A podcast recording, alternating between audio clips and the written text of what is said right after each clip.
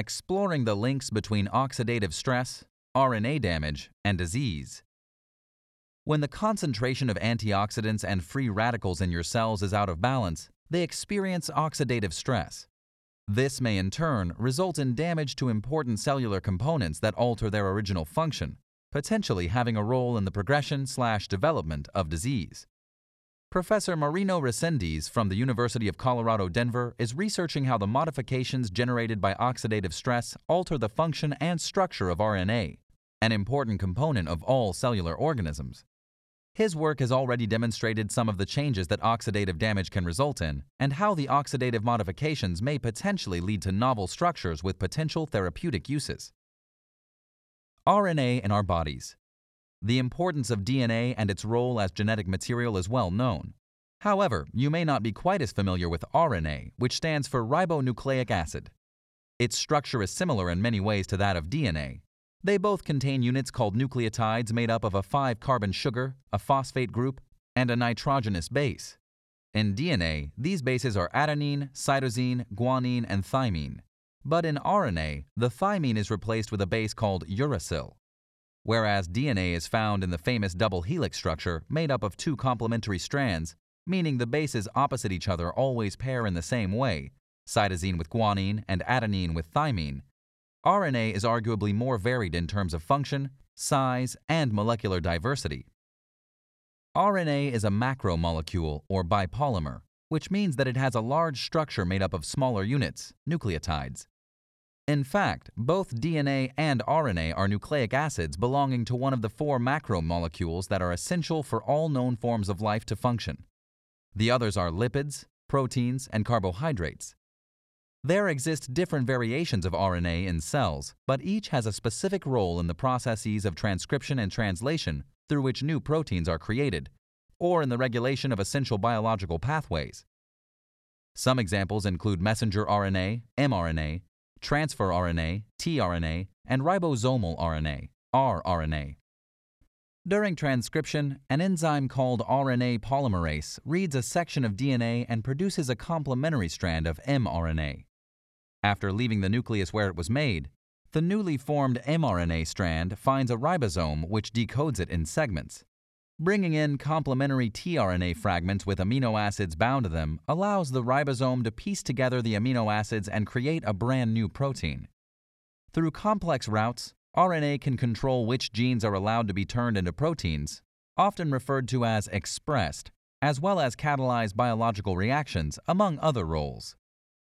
Oxidative stress in RNA and disease. One factor that can alter the structure of RNA and hence its function is an increase in the concentration of reactive oxygen species, ROS, some of which are free radicals. Because they're highly unstable, these molecules readily react with the biopolymers in the body, including RNA, which may cause problems for the health of a cell. These unstable species are produced by the mitochondria as a result of metabolic activities, but they can also be generated in the body via other factors, including cigarette smoke, pesticides, and radiation, among others. Antioxidants produced by your cells usually counteract their effects, which can be enhanced or reduced by factors such as diet, pollution, and radiation. An imbalance between reactive oxygen species and natural antioxidant processes is known as oxidative stress. Oxidative stress can be a positive thing. Exercise causes an increase in free radicals whilst simultaneously increasing the production of antioxidants and facilitating tissue growth. However, if the body is exposed to oxidative stress over a long period of time, DNA, RNA, and proteins can be damaged, leading to faster aging and the potential for the development of a range of health issues. Parkinson's disease and Alzheimer's disease are 2 examples in which progression is thought to be worsened by oxidative stress. Taking up about 20% of the body's oxygen supply, the brain performs extraordinary metabolic processes, presumably creating free radicals as they occur. This can aid with new brain cell growth and consequently cognitive function. However, an accumulation may have severe consequences. If an excess of free radicals causes cell death, these neurological conditions may be triggered. Understandably, finding out precisely how oxidative stress can cause disease is an important area of research for many scientists. Getting to grips with the mechanism behind disease is an essential step in the development of therapeutics and preventative approaches. One such scientist is Professor Marino Resendiz at the University of Colorado, Denver, who focuses his work on the changes oxidative stress creates in RNA molecules. Furthermore, he and his research group are taking advantage of the new interactions induced by oxidation processes and using them as tools to discover novel therapeutic tools. Oxidative stress alters RNA, structure, and function. Professor Resendiz and his team understood that even though oxidative stress causes up to 25 times more damage to RNA than DNA, much less research had been done on the former. The resulting oxidative damage on an RNA strand is called an oxidative lesion, one of the most common of which arises from a guanine base to create a molecule called 8-oxo-7,8-dihydroguanine, 8-oxo-GUA.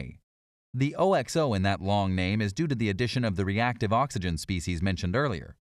They aim to find out how this lesion affects the structure and function of RNA and the consequence of these changes. More specifically, they wanted to understand how the presence of 8-oxo-G induces changes in how RNA reacts with other important biomolecules. Incorporating the 8-oxo-GUA lesion using chemical procedures into pieces of RNA has allowed the Resendiz laboratory to study if it altered its thermal stability, how well it stays together under heat, and whether its function changed, i.e., how it behaves in the presence of proteins or other small molecules. Stability was either increased or decreased depending on where the lesion was added, which may have interesting implications on the role that oxidative stress has on RNA and its potential link to disease. The position of this lesion also had an impact on the functionality of the RNA. Its affinity, how well it attracts certain molecules, was altered, potentially changing how it interacts with other structures and proteins within cells. Professor Resendiz and his team believe that their findings from this study will be useful for future research into the effect oxidative stress has on RNA, how consequent pathways are modified, and how this may present as a disease. In addition, while the presence of this lesion is typically seen as a negative factor, the Resendiz laboratory is taking advantage of its unique behavior to build new RNA constructs with novel structural and functional properties with potential therapeutic applications. Proteins and damaged RNA. Ribonucleases. One group of proteins whose relationship with RNA might be changed after oxidative damage is known as ribonucleases. These enzymes are part of a family called nucleases, which cut up nucleic acids like RNA into smaller pieces. Ribonucleases are extremely important for maintaining healthy RNA, and if they're unable to recognize damaged strands, it may go unnoticed and cause the synthesis of faulty proteins. So, in a recent study, Professor Resendiz and his team set out to test RNA containing the same lesion as before, 8-oxo-GUA, with 3 different ribonucleases. Their interesting discoveries gave a novel insight into how damaged RNA is handled by these enzymes. One ribonuclease did not recognize the lesion at all, while another not only recognized but cleaved, cut, that area.